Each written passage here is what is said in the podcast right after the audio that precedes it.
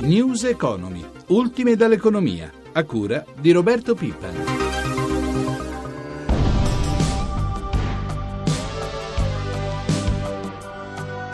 Oltre ai 560 milioni di euro che Etihad metterà nel capitale sociale per patrimonializzare la società, ci sono anche ulteriori investimenti e questa è la cosa più importante per altri 690 milioni di euro nella possibilità finalmente che Alitalia torni ad essere una grande compagnia di lungo raggio con i grandi voli intercontinentali sia da Malpensa che da Fiumicino. Buongiorno a tutti i nostri ascoltatori da Roberto Zampa. Cominciamo con la trattativa tra governo e sindacati che si è svolta ieri sulla questione Alitalia. Avete appena sentito il ministro dei trasporti Maurizio Lupi che ha presentato il notevole piano di investimenti della compagnia araba Etihad che dovrebbe acquisire fino al 49% della nostra compagnia. Ne parliamo subito col nostro primo ospite, si tratta di Giovanni Luciano, segretario generale della Fitte CISL. Buongiorno. Buongiorno, buongiorno, a tutti. Segretario, allora ieri avete incontrato i ministri del lavoro Poletti e quello dei trasporti Lupi. Gli arabi direi fanno davvero sul serio perché si parla di un investimento di oltre 1,2 miliardi di euro in quattro anni. Sì, è un investimento veramente importante, un investimento sul paese, un piano industriale almeno le, a grandi linee illustratoci ieri dai ministri di grande respiro io penso non solo per l'Italia ma anche per l'indotto, il turismo, il business. In sintesi è un piano che rimette l'Italia al centro dei flussi di traffico, non più subalterni a Parigi o Francoforte. Insomma, io credo che, che questo sia un piano da vedere con grande, con grande, favore perché è veramente un investimento sul paese di, di, di un miliardo e due che di questi tempi... Beh, certamente non è manna. poco. Senta, chiaramente no. il rovescio della medaglia è ovviamente quello degli esuberi, perché come abbiamo sentito sono 2.250, ma il Ministro del Lavoro ha garantito l'intervento dello Stato a favore di chi perderà il lavoro. Beh, eh, oggi andiamo a, vedere, andiamo a, vedere, la composizione di questi esuberi. Io, se devo essere sincero, eh, pensavo peggio perché quello che nessuno sa è che gli, i lavoratori all'Italia che oggi sono già in uh, ammortizzatori sociali, quelli di cassa rotazione, solidarietà e quant'altro, sono più di 2.800, quindi questo è un dato che già è in riduzione. Dopodiché andiamo oggi a vedere la composizione di questa cosa e entriamo nel merito. Perché... Ecco, ricordiamo che oggi incontrerete i dirigenti all'Italia. In due parole, quali saranno le vostre richieste? Le nostre richieste saranno appunto la composizione degli esuberi, quali att- quelle, queste attività che oggi fanno questi lavoratori, dove vanno, il perimetro aziendale, in sintesi dove va il lavoro che fanno queste persone, cioè c'è molto da vedere nel merito.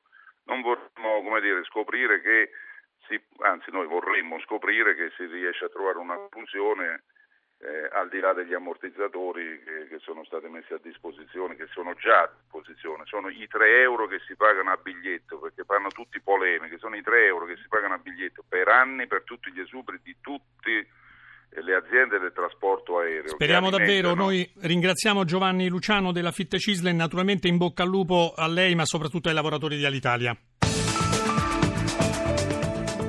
Ieri l'Istat ha comunicato i dati dell'export su base regionale, dati peraltro di non facile interpretazione. Nel primo trimestre di quest'anno l'export è cresciuto in complesso dell'1,5%, ma eh, le differenze territoriali sono notevoli. Rispetto a un anno prima, l'Italia meridionale registra una crescita significativa, più 5,6%, bene anche il nord-est, più 4,5% e il nord-ovest, più 1,7%, male invece le isole, addirittura meno 16,5%, stagnante l'Italia centrale. Risultati quasi opposti invece rispetto al trimestre precedente. Le regioni migliori sono quelle centrali con un più 1,9%, bene anche il nord-est, stazionaria l'Italia nord-ovest, mentre sud e isole segnano un calo del 3,5%. Per commentare questi dati abbiamo in linea l'economia l'economista Sergio Denardis di Nomisma. Buongiorno.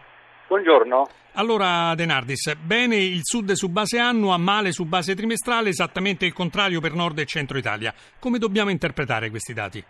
Sì, come ha detto lei, sono dati in cui si articola in modo molto eterogeneo il nostro export nazionale, ma io andrei anche dentro, perché la eterogeneità si ha anche dentro alle, alle regioni e alle, alle, alle, aree e io direi che sono soprattutto le regioni a maggiore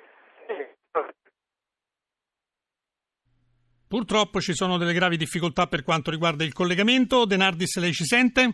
No, la linea è caduta, allora Passiamo al servizio successivo. Hanno saputo imporsi sul mercato italiano e su quelli internazionali attraverso ricerca e innovazione. Sono numerose le nostre aziende che hanno vinto la sfida della competizione globale in uno dei contesti economici peraltro più difficili della storia. Giuseppe Di Marco ha parlato con alcuni responsabili di queste imprese. Cominciamo con Gianluca Sghedoni, amministratore delegato di Keracol.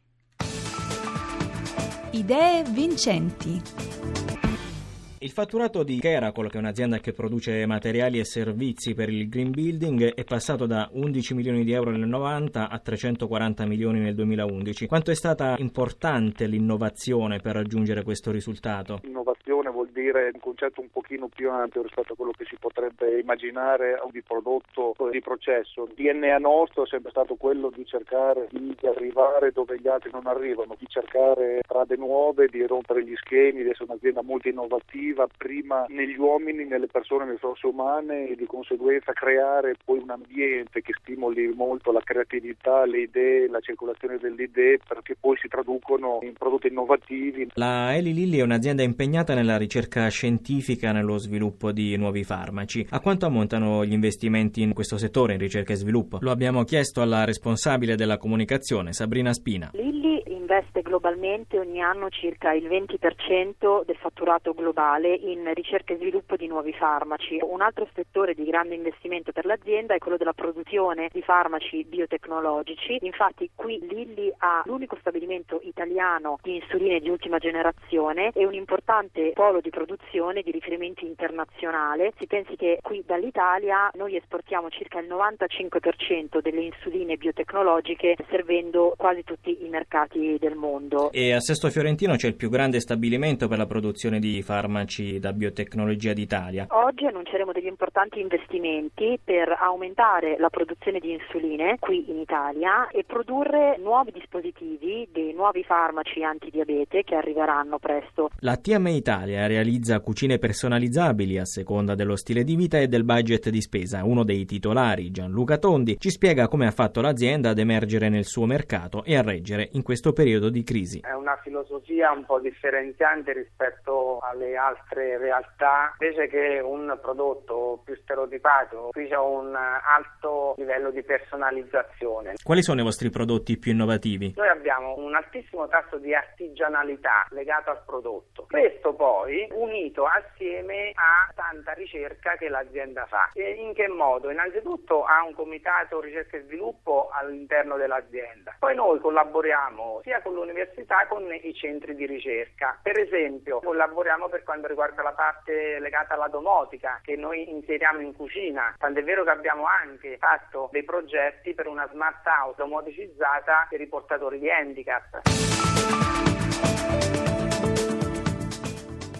Chiudiamo con i mercati finanziari. Per sapere come stanno andando le borse asiatiche ci colleghiamo con la nostra redazione di Milano. Michela Coricelli, buongiorno. Buongiorno, prevale il segno negativo nei mercati asiatici. La borsa di Tokyo si avvia verso la chiusura meno 0,72%.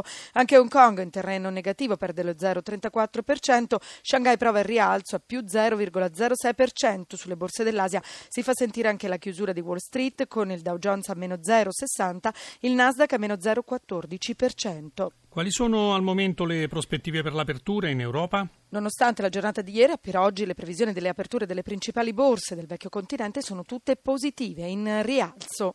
Facciamo il punto anche su euro, spread e petrolio. Il cambio, dunque l'euro sotto la soglia dell'1,36 dollari, la moneta unica si indebolisce si cambia a un dollaro 35,41.